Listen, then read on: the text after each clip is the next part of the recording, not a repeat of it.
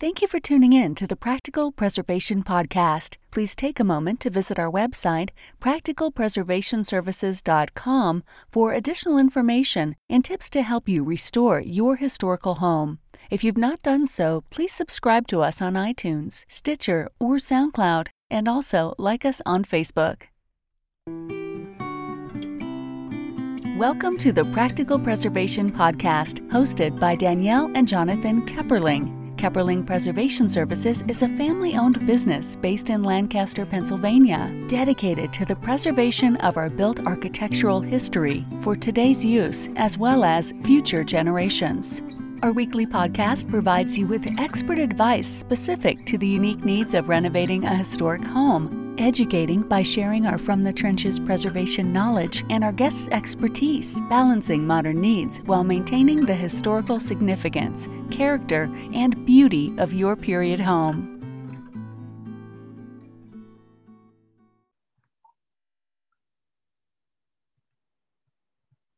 Today on the Practical Preservation Podcast, I have John Phillips with me from Willet and Hauser. Is that is my am I saying that correct? It's actually Associated Crafts and Willet Hauser Architecture Glass. Okay, thank you, thank you. Um, and so, tell me a little bit about your background. Well, Associated Crafts was founded by Mary and I, my wife, in 1997. And in 2014, we purchased our largest competitor, which uh, it's the family ownership of that studio, Willet Hauser Architecture Glass, was wanting to retire. So they came to us, asked us if we were interested. And of course, we were, being that it's kind of the pinnacle of the stained glass industry. Mm-hmm. It has a 120 year old legacy that we were able to merge in 2014. And we were fortunate enough from that point to able to continue the growth. Um, in 2018, we were one of Inc. 5000's fastest growing companies um, which was something we're very proud of because you know a lot of people think that stained glass, this medium and and preservation and stuff is is on a decline when it's when it's quite the contrary. We're growing and we're growing leaps and bounds, and we've been growing ever since, and we'll continue to grow. My background um, was personally, my dad actually went to work for Hauser Art Glass Company back before they purchased Willet back in '73 and as an eight year old, I was riding around with him, um, learning the business. And then in 1979 or 80, dad started his own studio, which as I got old enough to work, I worked in a studio, then eventually in the field, uh, and then just couldn't get away from it. I mm-hmm. enjoyed it so much, and I love to.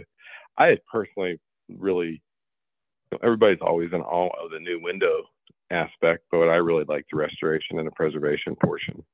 Yeah yeah I, and then I, in night and i'm sure you do too huh yeah i was just i was just going to say um uh i don't know if you're familiar with john Leeke from um historic houseworks um, he's in Maine, mm-hmm. but he always he always says that you can you can you can tell a lot about somebody with what they were doing when they were like eight or ten. And he says most people he talks to that are in in the trades were were working with their parents. Isn't that the truth? Yeah. Yeah, and that yeah, I could never escape it. I just kept getting drawn back into it. Unfortunately, yeah. so it's been a very, it's been a very, very good life for us. You know, very, very rewarding, and uh, it's provided my family everything we've needed. So, and a lot of enjoyment on top of that. So, yes, yeah, we we live to work and work. Very, very true. Um, so, um, were you going to say something else about your background though before I interrupted you?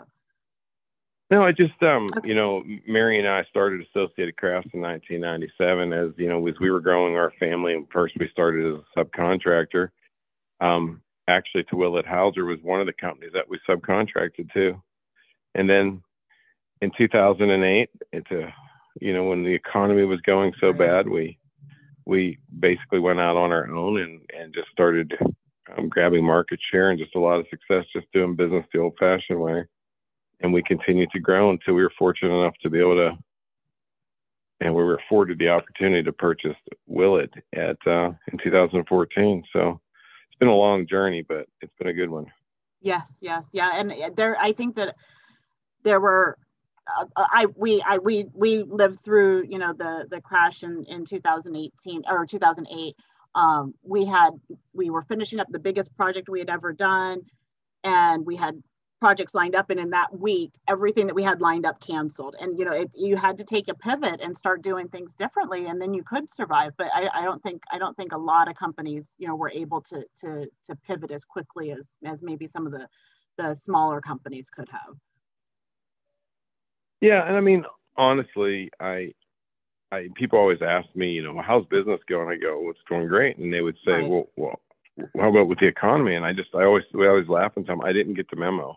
Right. Yeah. And what it, what it, what it did for us is we just worked harder, and right. other people were pulling it in, sitting at home, trying to weather the storm, and we just went out and grabbed market share and became, and and just we just grew by leaps and bounds just by working harder than i mean you know everybody always says it's you know it's all about hard work well it truly is it is and yeah. you know we you operate with integrity and you work hard you do what you say you're going to do and uh, it's just amazing how much you can grow business.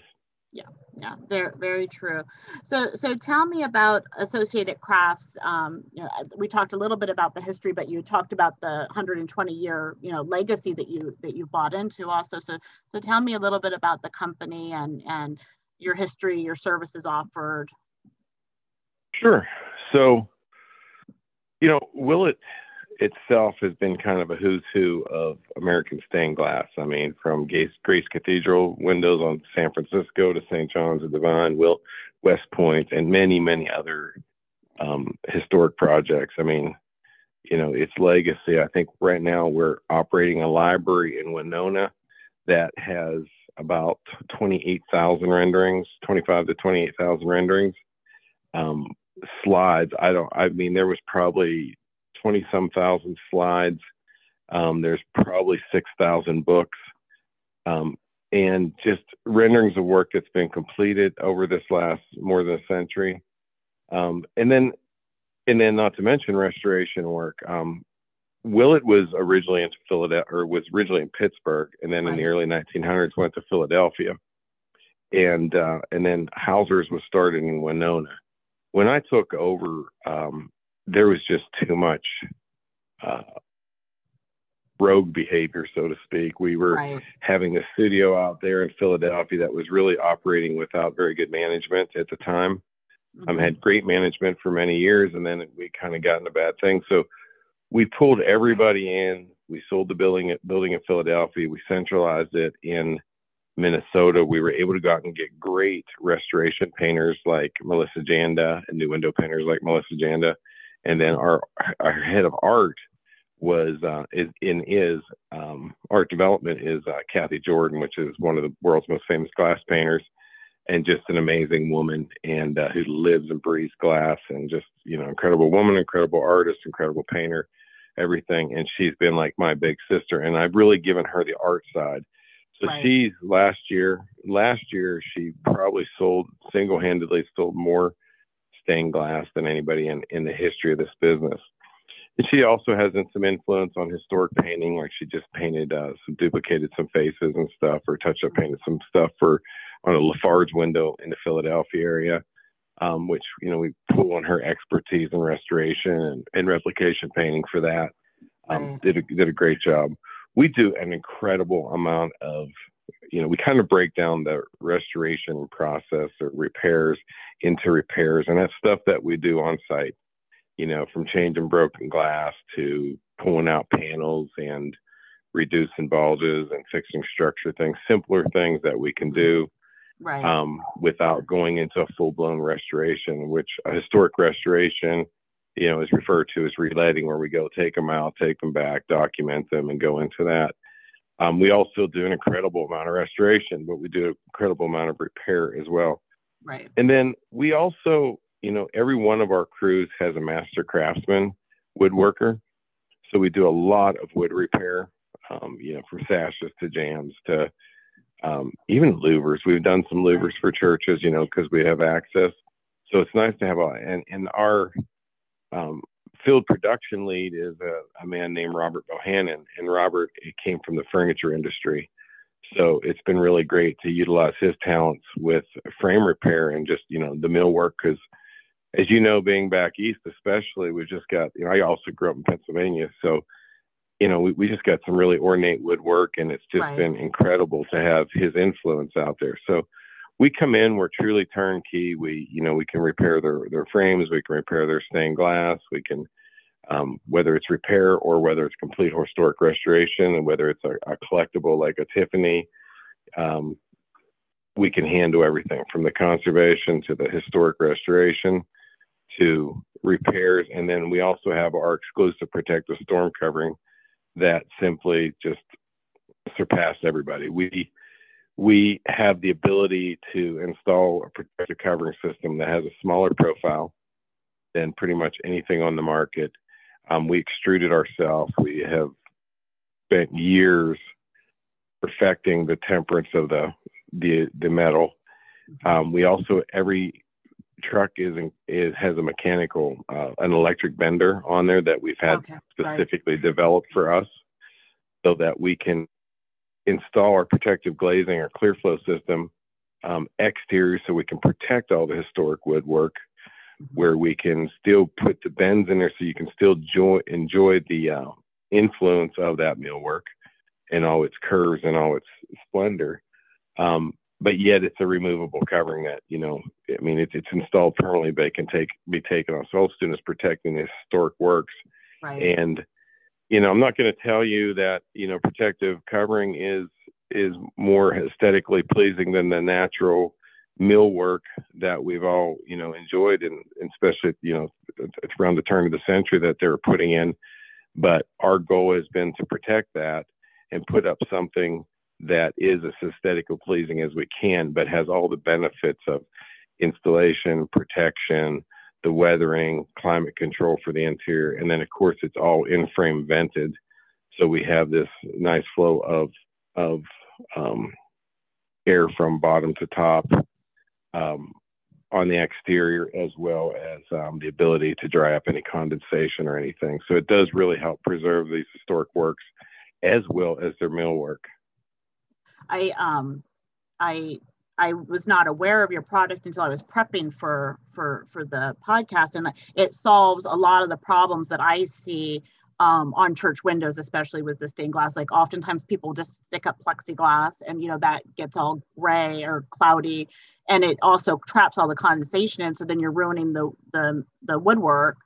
Um, you know, there's a lot of problems that that your your uh, clear flow um, protective uh, glazing solves. Um, so I think it's a, I think it's a great solution. Uh, and I also think that it's great that you have a master craftsman on on your on every crew because that's something that we often because we're primarily woodworkers people will call us the, the stained glass people will call us and want us to come and you know fix the frame but if you can do that all in house that's that's perfect so I, I think that's really i think those are those are really smart um, business decisions well, you know, we're we're trying. It, it's been a need for the customers, right? Mm-hmm. Because, yeah. um, you know, we love working on historic works with, you know, with with. There's there's been works that we do where where we're working with things like yours where they come in and they do all the woodwork and then we come in and that's great too. Right. But for these smaller jobs, you know, when you're reaching into the middle of Iowa and you have this historic church with these nice windows, they don't usually have the budget and we kind of want to try to be one stop shop for them and right. be able to hand it. And, and the other thing too is a stained glass studio. Most stained glass studios, you know, they want to do stained glass. They don't want right. to do the removals. They don't even want to do the reinstallation. They certainly don't want to do storm covering. And we have made it a lifetime of perfecting this with, you know, professional glazers perfecting the storm covering. Right. So we're kind of training it all into one so that we can have a complete solution. We've even recently went as far as partnering with um, Marvin windows and mm. doors. Yeah. Um, because in some of these historic buildings, uh, we need solutions for, uh, y- you know, for, for windows that aren't stained glass, just historic right. type windows. And, yeah. and we were able to, we were able to work with them and then also provide some of the office buildings with replacement windows and just serve our customers that are out there. Um, right. And, uh, y- you know, it's, every day we just work at trying to get better and provide the services that they need, listen to them. And, uh, and, and one of the things that we have done over the years is we, you know, because of the logistics traveling all over the country, right, we have been able to figure out how to manage our teams in the field. And one of the things we've done is we've had those master woodworkers and project managers that are working in the field, and we've empowered them to be the point of contact for the customer. So the questions, you know, when you're doing restoration, as you guys know better than even us, you know, there nobody understands exactly this whole restoration, but they're very they're, they're these buildings are very important to them. They're held in very right. high regard. They have right. historical significance. They're sentimental, and people are curious. Um, and ours, and you know, and honestly, our clientele is largely churches. So we have a lot of retired contractors or retired people that have time that want to see and they just love their churches. So right, we've empowered these people. Yeah, I mean, it's you know, I mean, we all we all giggle about how long they're going to yeah. spend there, but hey, the bottom line is they've become friends for years and really enjoyed it, and they want to know. So we have a project manager on site who's also a master woodworker. Um, who we empower to be in charge and be that point of contact for them. They don't have to call their consultant or call the office. They work right through that person. They're right there and it's been one of the biggest reasons why we have 100% customer satisfaction. And we have a, a process where every day they're sending in completion photos and progress photos to our senior team that's inspecting them every day. Once uh, yeah. once our projects are completed, we do not only do we do a pre-construction walkthrough with the customer, and not and as I, as we as we just alluded to, they're always there and answering questions every day, but we also do a final walkthrough and get every question, every item handled right there. And then once they're done, our project managers then have to walk through the whole site using FaceTime or video conferencing and have the senior team approve their work. And even if the customers approve the work and they're delighted, we see anything we don't like, we redo it right there because right. we we take it very serious that that these people that hire us hire us because they're not stained glass experts. Right. They're entrusting us to be their stained glass experts, and quite frankly, they none of them really know what's going on.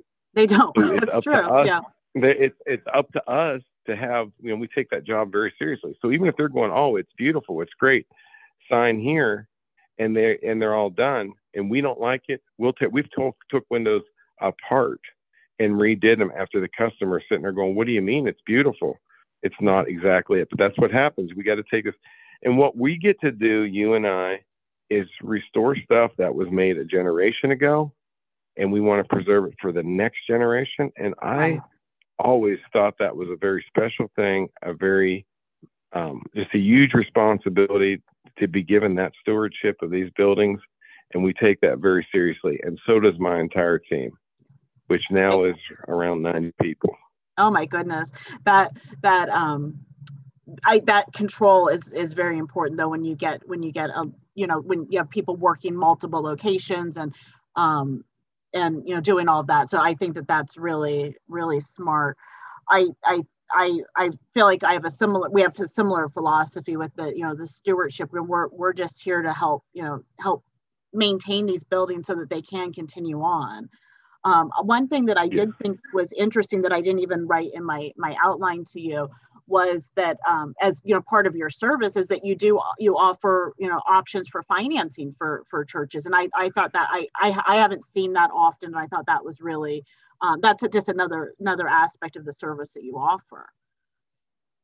You know that's been an amazing thing. We work with Griffin Capital to to they provide it and you know what's funny is a lot of churches will sit there and go, "Well, we don't want to to to borrow money." Da da da da da. Right. And then they go, we they we end up getting them to talk to Griffin. They find out how competitive they are, how easy it is for them, and what ends up happening, you know, they may be looking at, you know, a, a half a million dollar job with stained glass, and they're all thinking about that. Well, along comes Griffin Capital and goes, "Hey, we can loan you blank blank blank at this this interest rate, you know, and here's how it's paid, and here's the fees. And honestly, like they're easier than my home loan was. And, you know, I mean, they're just really good people to work with.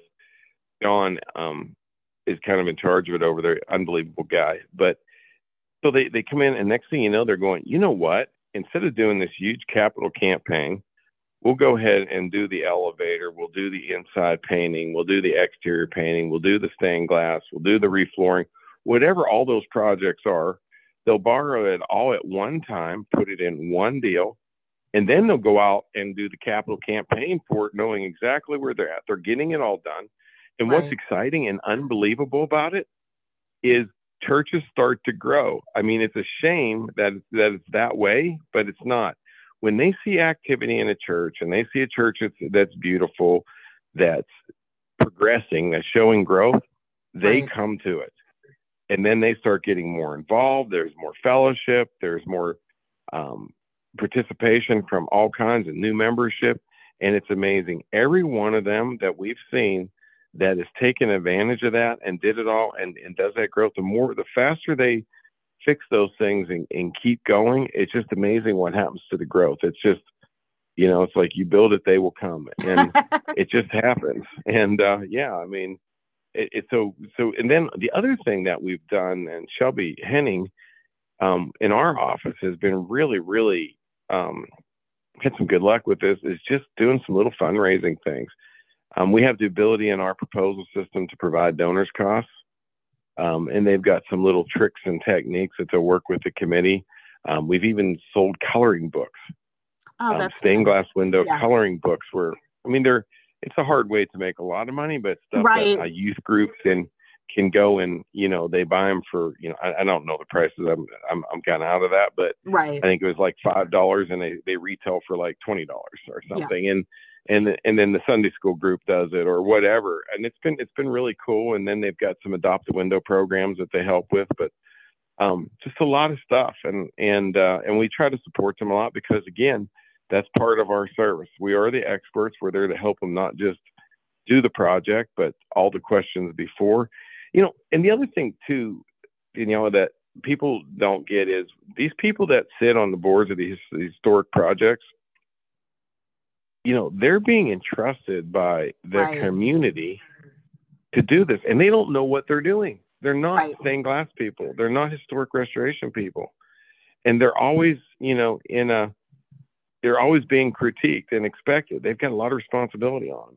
Right. So I yeah. think to help them, and we've always come from a point of, you know, everybody thinks it's all about the sell. You know, you do your stuff and sales happen, right? They come to you we try to educate them. We love them to be involved. Our proposals are very explicit. Our information, we offer a project guide um, that you can download off of our website. That's just like kind of a 101 of stained glass projects. Mm-hmm. And we, we offer that. We even offer it in audio. We actually offer our American Legacy book, which is a book about our studio in audio book, or also a PDF version that also can be bought on Amazon. Um, we you know we think the education part is the most important thing yeah. if we can educate the customer and help them make educated decisions they'll be happy their community will be happy. And quite frankly if they're educated we know we do a really good job and it becomes pretty obvious that there's a lot of difference between us and what else is available out there. And we get obviously more work of that than by about five times more than our next biggest competitor and there's a reason for it. Yeah. We take and, that very we're proud of that. Yeah i i agree. I think education's a huge a huge part because people don't understand. They might and i agree with you people know that they love their buildings they know but they don't necessarily know what the what they need to do next or what what's the best what's the best course of action. They're they're looking for somebody to to educate them and and to explain to them. And and we do we do a lot of that also. Um and and you know and we'll like you know we there was a there was a couple of years ago, we were at a church where they, they wanted a new front door and the, the bottom of the frame had started to rot, but it was, it was, you know, an inch or so off. So Jonathan's like, well, you know, we will just, you know, we can, we can cut that, put a new piece in, you know, do a Dutchman repair. And, um, somebody from the the building committee got really upset and was like no i want it cha- i want the whole frame changed to some you know uh, vinyl PVC. And Jonathan's like, well, if, if that's the approach you're going to take, we're not the right people for you. and right. about about two weeks later, the the church call uh, the church called back and said, he's not on the meeting anymore, and we want you. that's great. yeah but great. you know it, it doesn't make sense to throw you know throw throw materials away that have been there for 100 150 years if you can disrepair it and and you know if, if and if you if you want a different approach there are people that can do that so i'm sure i'm sure you have right. conversations like that too oh yeah. I mean there you know there's we're always you know both of us are always taxed with the you know the budget and you know and, and some of these some of them buildings even though they're very old they're not very ornate. They're right. you know they're they're beyond repair. I mean you got to make quality decisions yeah. but that's yeah, how you get into conversations with them you get into conversations you tell people about what there is and um, you know we have we have a lot of trouble in historic restoration with people understanding them especially older windows where you have um, um, paint delamination and right. you know there's two there's two schools to that i mean mostly people want to conserve it and keep it as is and basically just stabilize what's left and then there's those that want to you know throw away historic glass and repaint it as new um, and we're we're very clear with our customers on that and we bring it out to them and they make that choice but yeah. you know it's it's it's difficult you know i mean sometimes some people have this expectation, others have that expectation. So we have to be very clear. We we document things well. We try to educate them well. Um, you know, and it's just all it's just all part of the process.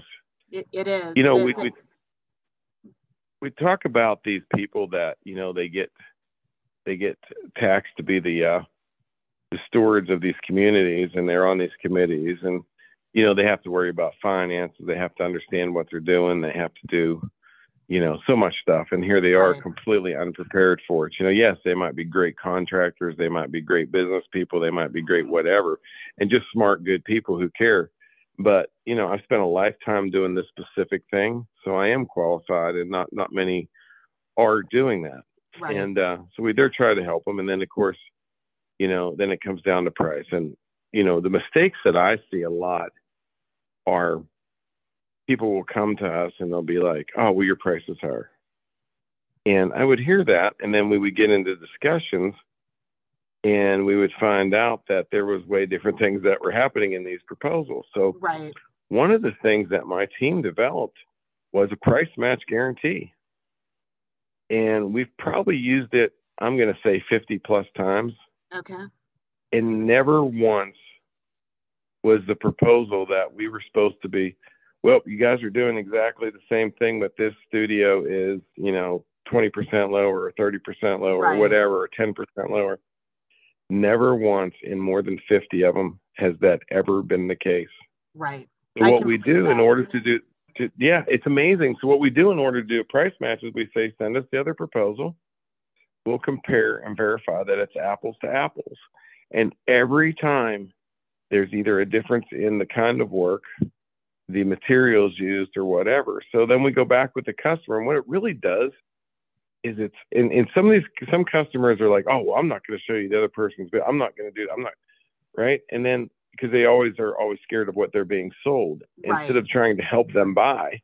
And what ends up happening, the ones that have taken advantage of it sit there and get an education. They're going, well, what do you mean you use this brand of sealant and that brand of sealant? Well, here's the difference, and here's the right. cost difference. This is why, yeah, this is why we do it. right.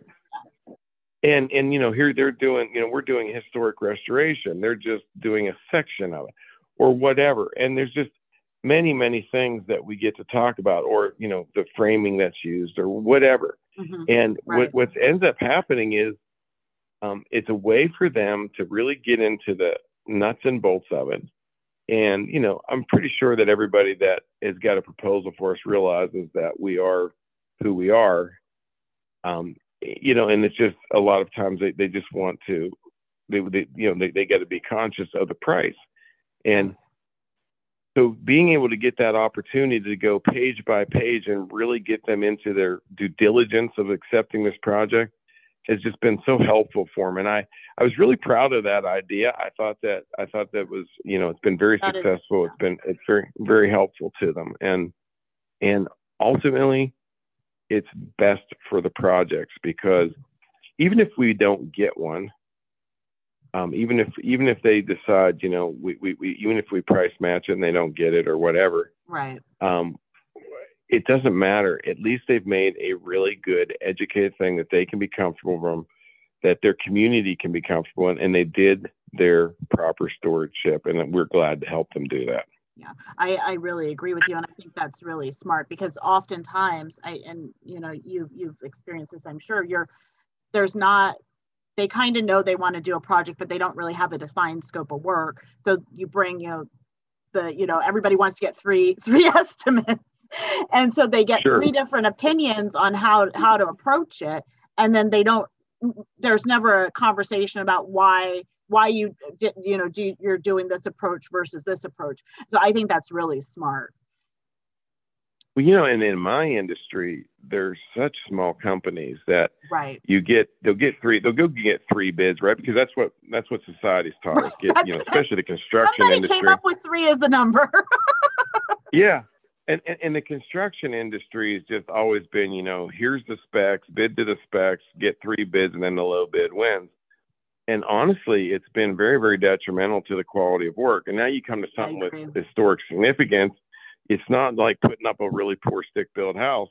Right. You can't, you know, this is significant. You need to, it needs to really be true. So you got to kind of throw all that out and you got to actually look at what you're, what, what you're doing. And one of the things that my pet peeves has been is, and I, I get it because people are so, you know, they're given this big responsibility um, they got so many people looking over that don't know what they're doing. So what do they do? They go out and they hire a consultant. And in my industry, the quality of consultants is laughable. I mean, anybody that basically is an academic that has read a few books has now become a consultant. I mean, right. we've actually had consultants make comments that just blew me away. Like, where are you going to plug in the five and one? the five and one. The five and one is not a power tool. Right. But this is a consultant who these people have paid a great deal of money. Oh, goodness. But the problem is, the problem is they're scared of the business, like we're going to take advantage of them, so they need a consultant, right. and they end up getting a consultant who doesn't have an inkling of the information, or and then even from a business standpoint, I've read some of the specs on safety and what they're supposed to. They don't even understand OSHA. right. um, and he, you know, and here we are, you know, a, a nearly twenty million dollar company who's got a full time safety team. We right. do understand OSHA. We yeah. do understand safety, and I just tried to do my best to get people to pin us down, ask the questions, and go through the education so that they can get a real good project that they understand every everything about it and we try to give them all the tools possible to do that we want to talk with them, we want to work with them, we're passionate about it, we want them to learn. But unfortunately, some think they're going to go out and get a consultant who's never really done the work, help right. them, and, and that's disappointing. And then the other thing is some of the smaller stained glass studios, although you know it's a, a mom and pop, like me and Mary used to be a mom and pop, right? right? And they do very good work, but they're limited in the scopes that they can do. I mean, they don't have teams in the field that can go out and do something um, on site that really can be done on site successfully because they, right. you know they have never done that. They don't have the skills. They're not they're not versed in that facet. Their business is not set up for that. Mm-hmm. So they mm-hmm. go to the customer and say, "Oh, you can't replace just that one panel and fix it. You have to take the whole window out and relead oh, it." Yeah. Not because that's really what the customer needs, because but that's what they fits their business yeah. scope of work. Right. And we are fortunate that we're not limited to doing business a certain way because we can do it every way because we've got all those facets covered right of, of business covered and so then here we got a customer and then they go and they they get another studio you know again good people um, they can do some some good work well they don't do storm covering so right. now they're out getting a bid from the local glazer who's putting up storm covering and the glazer saying, well, you don't want to use this kind of framing of that. Well, meanwhile, they're not even stained glass people. Right. So now the poor customer sits there and he's got one guy's trying to sell him one thing because it fits his skills. He's got another guy's trying to sell him part of it because that's what they do. And they're getting somebody else to help them with this. And then there's us. Right. And yeah. they're confused and the prices will be all over from, you know, whatever, because, and, you know, here we are, poor customer. So we got to sit back and we try to break it down, try to get in conversations, try to get them to ask questions.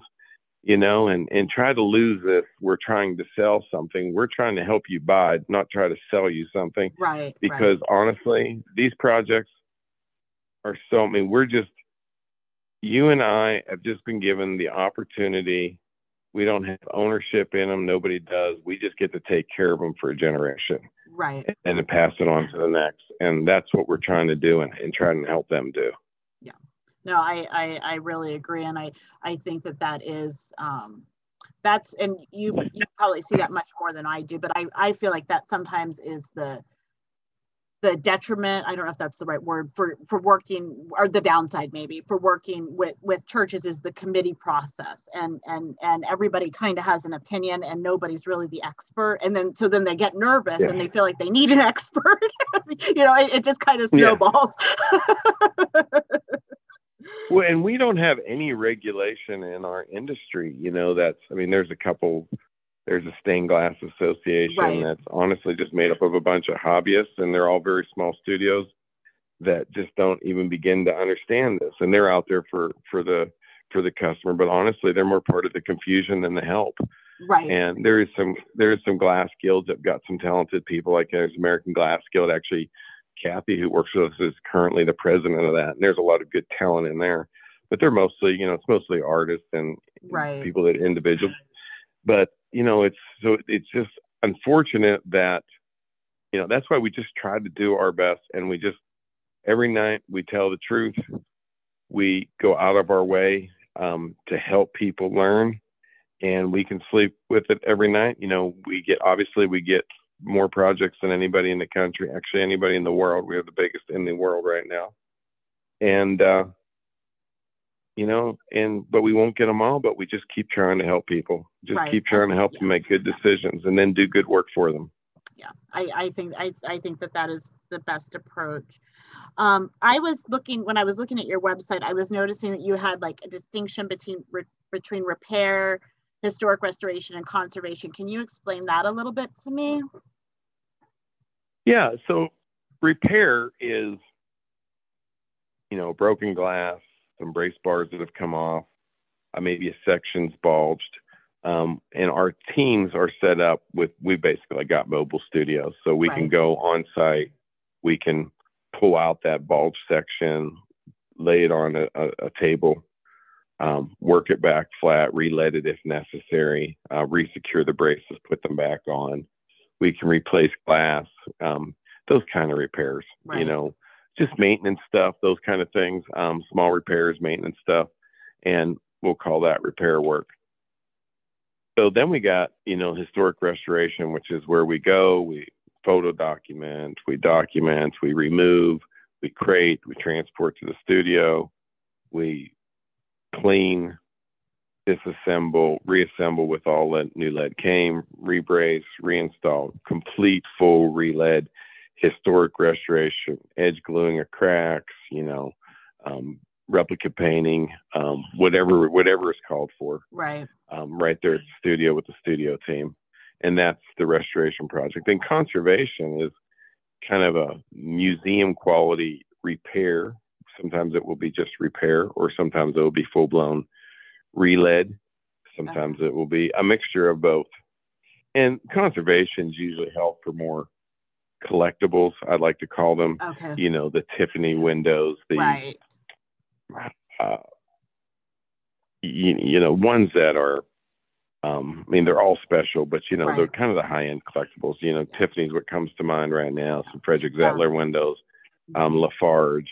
Um, just you know, there's there's several that are out there, and those are kind of more of a museum quality. And we're pretty fortunate because Kathy's actually grew up on that side, on the conservation side, um, and loves it as well as the new windows. We also have several teammates in the studio that come from the conservation side, and of course, they love to do that. Um, right. One of our, our restoration um, consultants, or that's in the field out of Massachusetts, um, grew up on the table doing that before getting into the, the consulting side so we're able to take a customer and you know walk them through those same processes and help them out and and uh, explain those to them and kind of recognize what needs to be done. I mean that's the one big advantage of a studio of ours. Of ours, we do Right. a lot of every type of work, so there's a lot of institutional knowledge, Mhm. um, Yeah. and we all get to draw from it. We, you know, as a, as a company, we have a, we take we have a company-wide chat where we share ideas daily, all day long, all weekend long, whatever. So people are learning from the different things. We have quarterly um, advisory team meetings where each of the team heads um, work together and we pass information that way. And then we also have biannual. Um, we have biannual meetings where uh, I actually they, they call it the State of the Union. It's kind of funny, but um, where we where we actually share everything that's been going on with the studio and anything important, and then we just do constant training. right. Um, and we not only train in um, with sending people to painting class. Of course, Kathy puts on painting classes every year as well. Um, and n- not just that stuff, and as as well as mixing them up with you know apprentices with with project managers. We also have an apprentice program that we redeveloped, um, and we got people putting apprenticeship hours. So we've got a way of actually getting getting um, people starting their career as apprentices, whether it be in the studio, they come through there, they document hours, they test out at different sections. Um, and we've been in the last seven years, I, I Jim, Shelby will, will want to strangle me for not knowing the answer to this, but I think we've, I think we've, we've graduated three journeymen and like four craftsmen oh, that's um, great. so far. Yeah. And uh, and then we also have kind of the you know once they they once they start they get all the basics in the studio then they kind of either head down that master mastery of the kind of studio operations or they go down kind of the mastery of the field operations which is the removals and storm coverings and in situ repairs and all that right. or they end up going over to the art department. Um, you know, obviously in the painting and, and art department, you know, they all get a taste of it, so they all understand a little bit of it. right. But the ones that end up progressing in there obviously have to have an artistic hand and, you know, a specialized talent. That, you know, although all of us would probably love to be able to paint and do, draw pretty pictures, um, we just don't all have that skill, right. especially at, and especially at the level of this studio. Right. Right. Yeah. Although, although we want to. Although we, some Yeah. some of us think we do, but you know, but it's never been me. I, I can barely write my name. That's why I like typing it. oh, So, that's uh, funny. I, I, I knew that I knew that being an artist was not something I would get to do. Oh. So what do I do? I hire the best artists when I get to Well, that that that is also a talent. Yes, yes, thanks. so um, I know you mentioned it before, but um, did you have anything else that you wanted to share about the Clearflow protective glazing? Because I think that's really an interesting product. Yeah, you know, I'm really proud of it. I mean, it's taken like I can remember as a kid, we've just been developing it and developing it. Um, we were able to vent it. There, there's some products out there that have in-frame venting, Right. but it's never really done very nicely. It's usually big and bulky and it's limited. We were able to get with Pella Windows and use their um, breather tubes so we could actually customize it because not only is it important to vent a window, you know, preferably you want to vent to the interior, right. but that's rarely, rarely what we get to do. right. Um, so this is kind of the second best option. And doing it this well, it's really not been a problem. Um, and all that really has to do with changing the condensation points, which right. you know, in in medieval glass, that's a really big deal. In the glass today, it's probably a lesser deal. Um, but we've got, you know, we've been able to really, really be able to vent these properly. And, you know, there's one thing to have enough volume of ventilation, but there's also an importance to have the specific positioning of the ventilation, you know. Um, and this this product is allows us to be able to customize each window to have not only the right volume of of, uh, of ventilation, but also have the correct positioning of ventilation. So we're getting just optimum ventilation of these of this protective covering. So you're getting the absolute best protection. So you don't have the heat build up. You don't have the um, you're still the ability to dry it out, and aesthetically, you can't even hardly tell it's there. So we're keeping a smaller profile, letting the architecture, the, the existing architecture, be dominant. Um, we're venting it very well. We're even um, being able to camouflage and fit it into the window by using bending techniques with benders. The benders that we have had made and customized that we finally developed, and I will tell you, they're costing us a lot of money per truck. you know, yeah, a lot of money per truck. They're like over 500 pounds. They're on sliders, but the things that we were able to do on site with this with this material is just amazing. I mean, it's just it's just head and shoulders above whatever else is weight. And we use a lot of different protective coverings. Um, you made the comment about acrylic before. Right. Um, actually, acrylic doesn't turn yellow. It's the polycarbonates that turn yellow. Right, the plexiglass. Um, the acrylics, yeah, the acrylics, the plexiglass, which is an acrylic, actually stays 100% clear, and there's all okay. kinds of testing on that, and I right. can show you. But the polycarbonates, or there is some acrylics that were mixed with polyvinyls that would then uh, break down in the sun yeah. and cloud. But pure acrylics stay clear. Right. Polycarbonates where would would would break down and turn yellow with the product. You know, Lexan was the first one, extremely right. Extremely protective, almost virtually unbreakable. But after ten years, it was breaking down. In fact, actually, a few years, it was breaking down.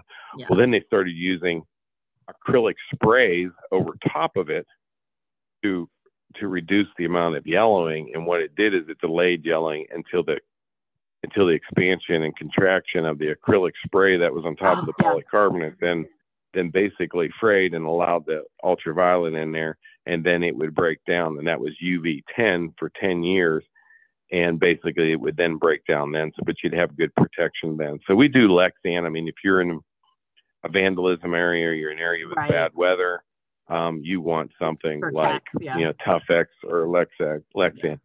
And then we put up a lot of acrylic because it is less expensive. It's lightweight. Um, it's it's doesn't have for a plastic. It has less deflection, but it's still plastic. Right. Um, but it does provide them some protection, you know, against hailstorms or, um, you know, a baseball or a kickball in the in the you know whatever. Right. Yeah. Um, we also do an incredible amount of tempered glass. Um, we also do some laminated glass. I mean, honestly, laminated glass to me has been kind of overpriced and overused, and the tempered glass gives you a little more. Um, it's probably a little, you know, it's about four times more more strength than the right. laminated. However, when it does break, as we know, it all dices and falls out. Right. But yeah. we've had really good luck with tempered glass. It's been more reasonable to use. Um, we still have used some float glass in some installations, again, some laminated. Um, but we, you know, we're not, we don't really try to sell a customer, you know, here you need to use plexiglass or you need to right. use, um, actually, I guess plexiglass not being made. You need to use an acrylic or you need to use this or you need to use that. We like, here's the pros and cons of them all. It's your church. It's, you know, what do you feel comfortable with budget wise, protection wise, installation wise, whatever. And I'll tell you something, you know, and let them make the choice because you know it's their church. But I just want to right, and they know how, education yeah. thing, right? Yeah. It comes back to the education thing, you know, help them make good decisions.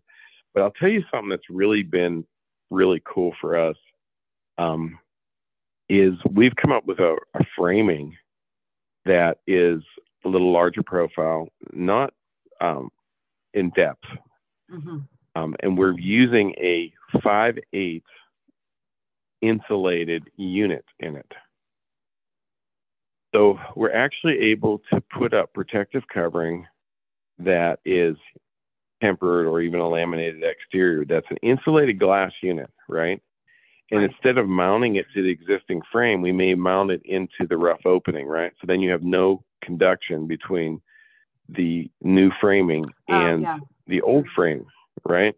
So basically, and then it's a thermal barrier unit. So you're creating creating this nice thermal barrier situation.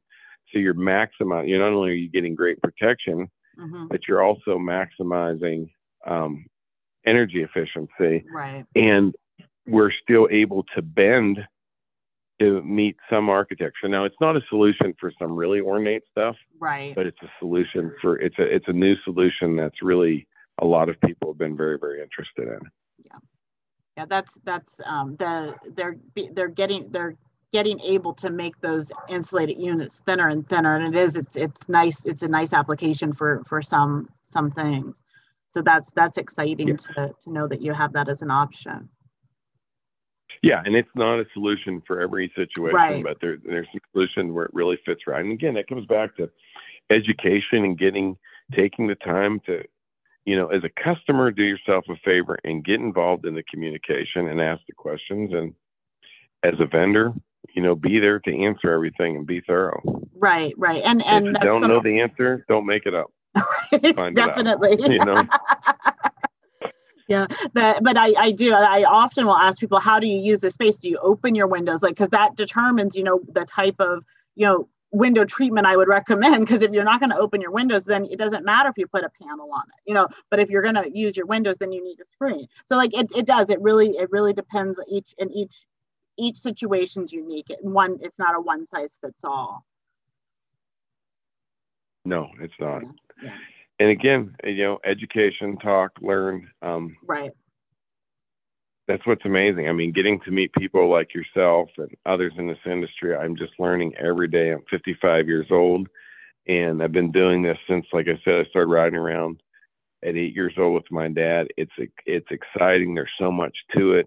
If your heart's in the right place and you really want to to to learn this and do better, it's just an it's an incredible career. It's an incredible opportunity, and again, we get to keep preserving things that go on to the next generation. And and I want to tell you also, you doing these kind of podcasts to bring this information out to more people and teach them and help is is just really a great thing. And I want to thank you for doing that for the industry.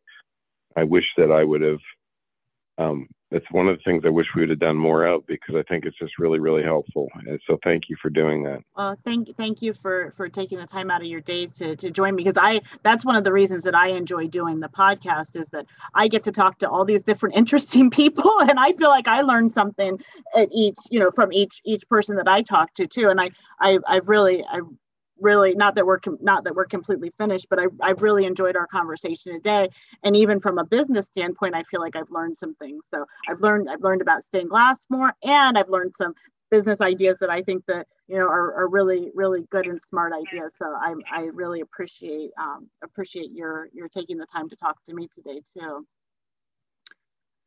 So, we um, um I, re- I appreciate what you're doing in interviews That or several years ago, a couple years ago, I, in fact, it's still being replayed. I uh, uh-huh. uh, was do I was hosting a radio show that was played on KFAX in San Francisco, someplace oh, yeah. in San Diego, someplace in Dallas, called The Mentors, which it's still it's still being played in a lot of the episodes, but it was all about business information, mm, not just yeah. not not not particularly right. stained glass or preservation, business. But I, anyhow, in my little bit of you know half a year's worth of hosting there um, what you're doing is a lot harder than what people think, and you're doing a good job with it. So keep it well, up. Thank you. I, I, appreciate that. Some days I some days I feel like I struggle, but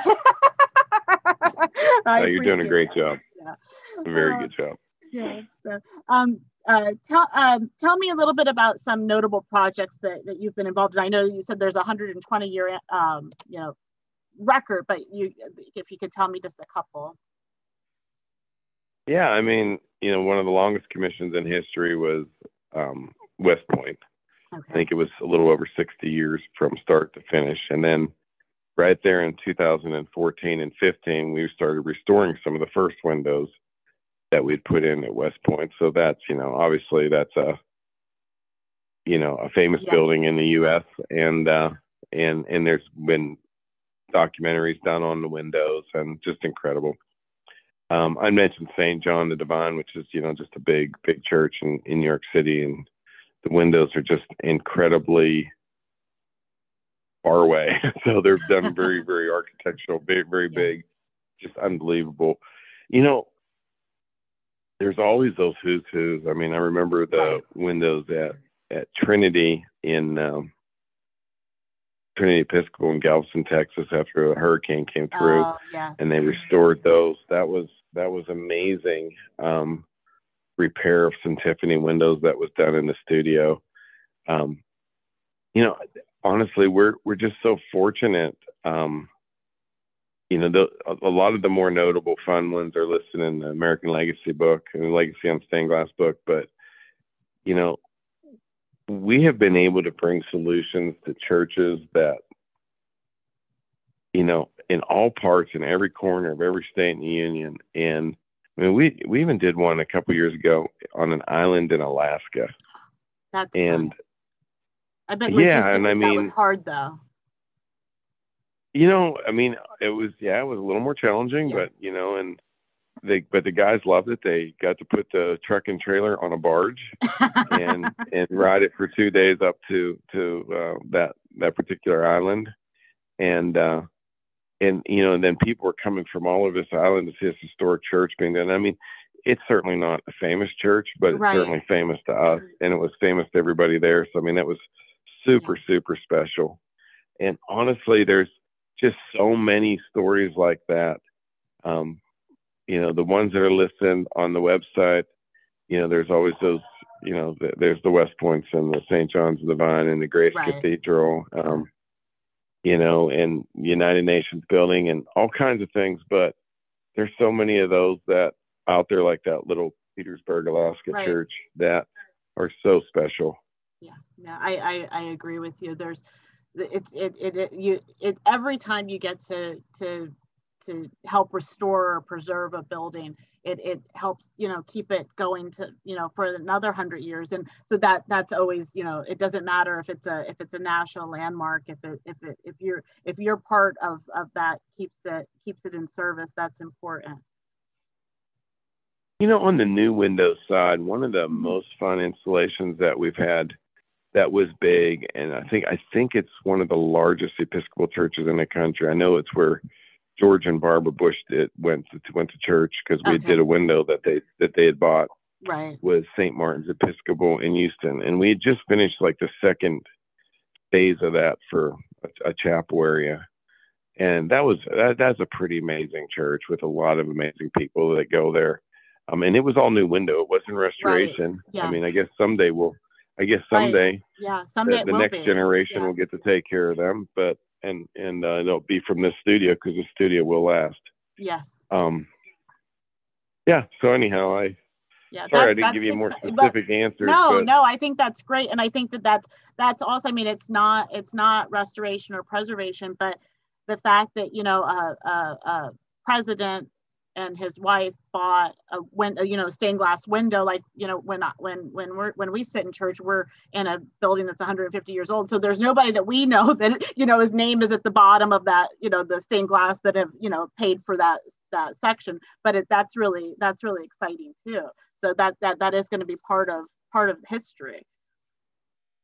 I, I got to tell you a little fun thing that happened to me one Saturday afternoon. I was working with my longtime friend, and he's still a project manager for us. His name's Greg Bayless, and we were this is probably in the early '90s, and we were doing a project in New Bethlehem, Pennsylvania, oh yeah.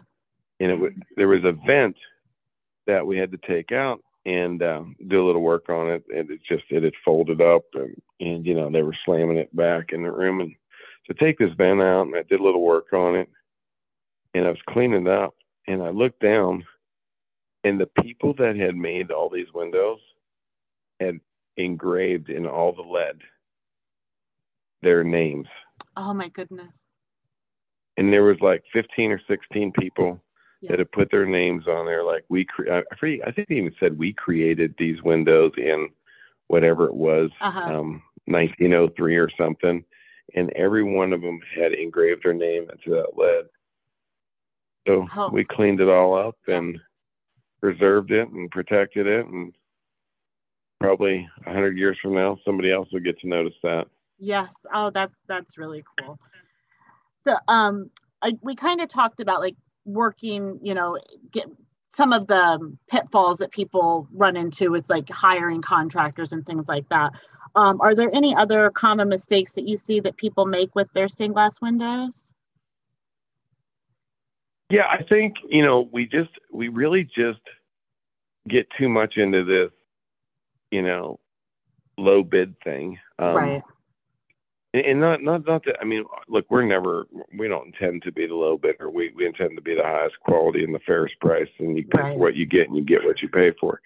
So I'm not sitting here telling you that because it really affects us that much, but it's a way that they come and look at things. And I think if they would look at it better of what they're getting, they'd actually find out a lot of times that, you know, they're what they think is the low bid is really not the low right. bid. And in the long run, um, it won't be.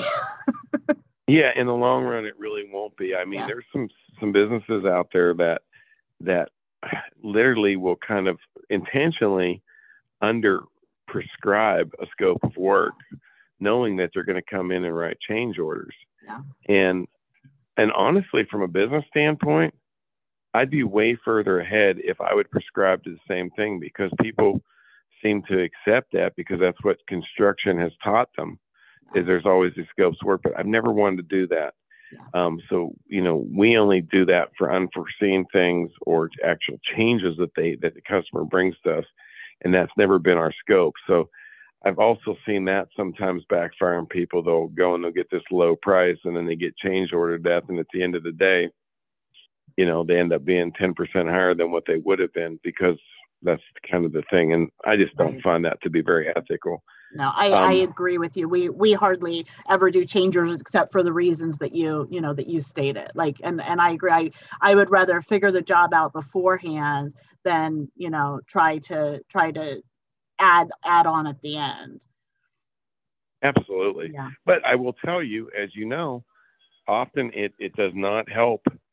Um, does not help our cause, you know, because you know because people will go, oh, they're just lower than you. Well, okay, they are today, right? And then yeah. they find out later on that they're not. But you know, I think I think when people I think when people when when people get in there, they need to spend more time actually calling references. I I laugh about sometimes people will call references of work that was done by a particular company 20 years ago.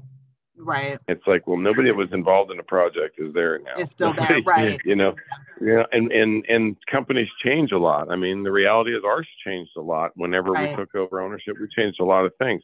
Now we believe that we've improved everything and have helped it out, um, which we have. And you know, but you know, and, and it was a good studio before that too. But there's some that get bought out, changed, whatever, different generation takes over. So I think they need to get, I think they need to be very active in looking at references that are current, that are recent. Um, I think there's a lot of people that really need to check out the financial references of of companies that they're going to be involved in. I mean, they're going out, they're doing work that you know is often a million, a half a million, a hundred thousand, whatever, significant. And, right. Yeah. And these people are asking for deposits, rightfully so. You know, it works both ways. But you want to know that that company is going to be there to finish, going to care about finishing, going right. to be able to finish. And it doesn't take a whole lot just to check that out. You can use resources like Dun and Bradstreet. You can ask for bank credits. You know, and honestly, just working just looking at references of what they've done with other people, you know, in the last three or four or five years is huge. And I mean, call them, get into conversations, ask around, you know, right. And Better Business Bureau, all kinds of things. There's a lot of Google reviews. There's a lot of things. And I think it just comes back to just doing the due diligence to do that. Read everything that's on the contract. Look at them apples to apples ask the questions. Just don't make those mistakes. It's just not always that easy. If you find yourself overwhelmed, call us up. Say, hey, we're overwhelmed. We're really confused by this. Can you explain it to us? Right. I'll drive out there myself personally and sit down. Right. And yeah. and we can put a whiteboard down and, until we get it figured out. Yeah. You know, so yeah. take the time. It's not embarrassing to not know. And just ask the questions. It's a big responsibility and I, uh, we want to help people do it. Yeah. yeah. I, I, I really agree with all of those, and I that's one things that I talk about when we do seminars for for homeowners is I'll say, you know, of course you're going to pick a contractor that has insurance and um, has license because everybody should have that. Like if anybody you're talking to should have that. Um, right. you, you need to make sure that they've done projects that are similar size to you, and you need to make sure that they understand the way your building was constructed because they're not the same as that they're being constructed now. Like some yes that that are that are that are special to to you know our our specialties that that people don't maybe understand and don't know that they need to real that have somebody else that understands it. Absolutely. Yeah. So um before we wrap up, is there anything that maybe as we were talking you you you thought about that um that you wanted to share that I didn't think to ask you? You know, one of the things that I was just thinking about um, is we've offered this widget um, that does a calculation of basically when you do the repair work with us in a protective storm covering, it takes into effect the climate that you're in, the type of protective covering that you put up, the size of your windows, the size of your space, um, the maintenance that it saves you by doing this, these repairs and this installation of protective covering, right. and actually tells you how much it costs you over the years. And basically when the break even point is for doing this oh, method, oh, really which. I think is yeah. it's really amazing. I've run a lot of projects through it. It's been very successful and it really puts things into perspective. The other thing that I want to offer everybody that you have listening to you and any clients that you have is we will go to your site for free we will inspect your windows. We will provide you a proposal, turnkey costs, very explicit. We will also give you a replacement value of your windows. Okay. Um, which just blows people away. Okay. Because they sit there and they think, oh, our windows, you know, they have no idea what they're worth. And then right, they see that right. they got a million and a half dollars worth of windows. Just a replacement cost um, and they should probably call away. their so, insurance company. exactly. You know, that's that's a good point, and that's the re- the reason why I started doing those replacement cost appraisals was exactly that. There was a church in McKinney, Texas, that we had did some repair work for, and about three months later, it caught on fire. Well, next thing you know, the insurance company is calling in some studios that these are Munich Munich windows, and they they didn't have painters that could paint this stuff. I mean, it was a joke. Right. It was ridiculous. I mean, it was literally like putting band-aids on, you know, and this thing needed major surgery. Well, unfortunately, this church only had a fifty thousand dollar insurance oh, policy. No. My bid was like two hundred thirty thousand. Right. Another bid was like two hundred twenty-eight. I mean, like we were all there's three bids. We were all right around there right. within five or six thousand. And honestly, we we're the only ones that had the quality of painters to do that. Um, one of them was close, but not not that. Well, the church is mad, the insurance company is mad, because it would have cost them nothing to have it properly insured, right? right. Nothing additional. I mean, very little, four hundred dollars. Right. I mean, it was like not much at that time. At that time, and so now the insurance company unrightfully is being held to a standard that they weren't getting paid for, which some of it was their own fault because basically when they wrote a policy, they didn't know the value. Right. Customer didn't know the value. They're all playing guessing, all amateurs playing guessing games. So we said, let's eliminate that. So that's why we started doing free appraisals. Yeah. And I do them for insurance companies. We're about to do it for uh, an insurance company that insures a bunch of churches nationwide. We've already do it for some regional ones. Yeah. And we do it for every church. And here's the other thing too about that inspection program. Not only do you get to know what they're worth so that you can make sure they're insured, Mm-hmm. Not only do you have a snapshot of their current condition, you also have photo documentation of every window. In the last seven years that we've been doing this, we have probably had three losses that I could think of.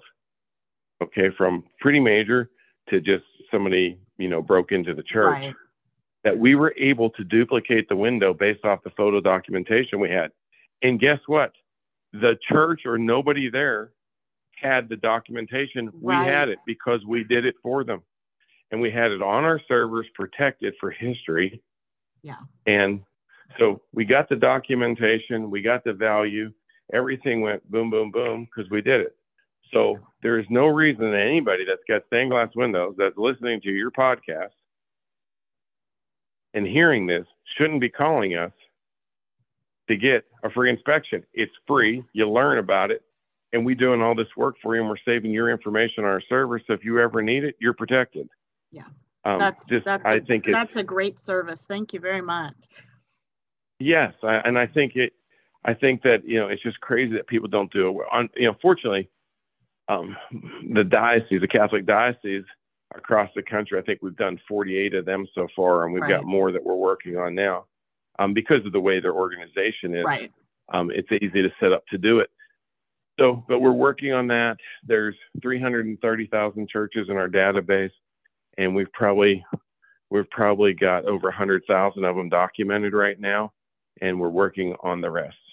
So that's that's what we do. I want everybody to take advantage of it. Go to our website www.willethauser.com, download the project guide, send a request for information or a free inspection. Just call to say hi. I don't care. Get in communi- yes, yes, let's communicate. Let's Right. let's get something done. Let's protect Yeah. these windows. Let's not make stupid mistakes. The information's there. Um, our 800 number is 800 533 3960. Um, and let's, you know, let's start the process. And you know what? Don't use the excuse of, we want to do it someday, but it's Right. going to be a few years. Start now. We'll plan for a few years. yeah, and that I think my I, one longest, I'm sorry. I was just going to say I I find that to be true with working with churches. It takes a little bit of time, but it's a it's an education process, and and you're willing. I'm I'm sure you're you're very willing to kind of give them the steps that they need to to to move things forward, even if it is a few years away. My record is 11 years. Oh From my the goodness! First day we walked up and knocked Yeah. on the door till we finally did the process and we Right. talked and became friends and it's been 11 years. So yeah, I don't care. We love to do that. We've been around for over 120 years. We're not going anyplace. right. And as our people retire, new ones grow, um, and it, this place will always be here. That's I think we've assured we're assured that, and we just want to keep restoring windows, take care of them for the next generation. So well, th- thank you very much for for the work you do, and I will make sure that your website and your phone number are on our website where the the uh, podcast is actually housed. So if somebody's listening and they're not, they didn't get a chance to write it down, they can just go to our site and, and find find your um, find your page there. Uh, but thank you very much for for joining us and uh, or me today. Uh, I really I really appreciate it, and I joined I enjoyed our conversation. Well, thank you. Take care. If there's anything you need from us, let us know. I will.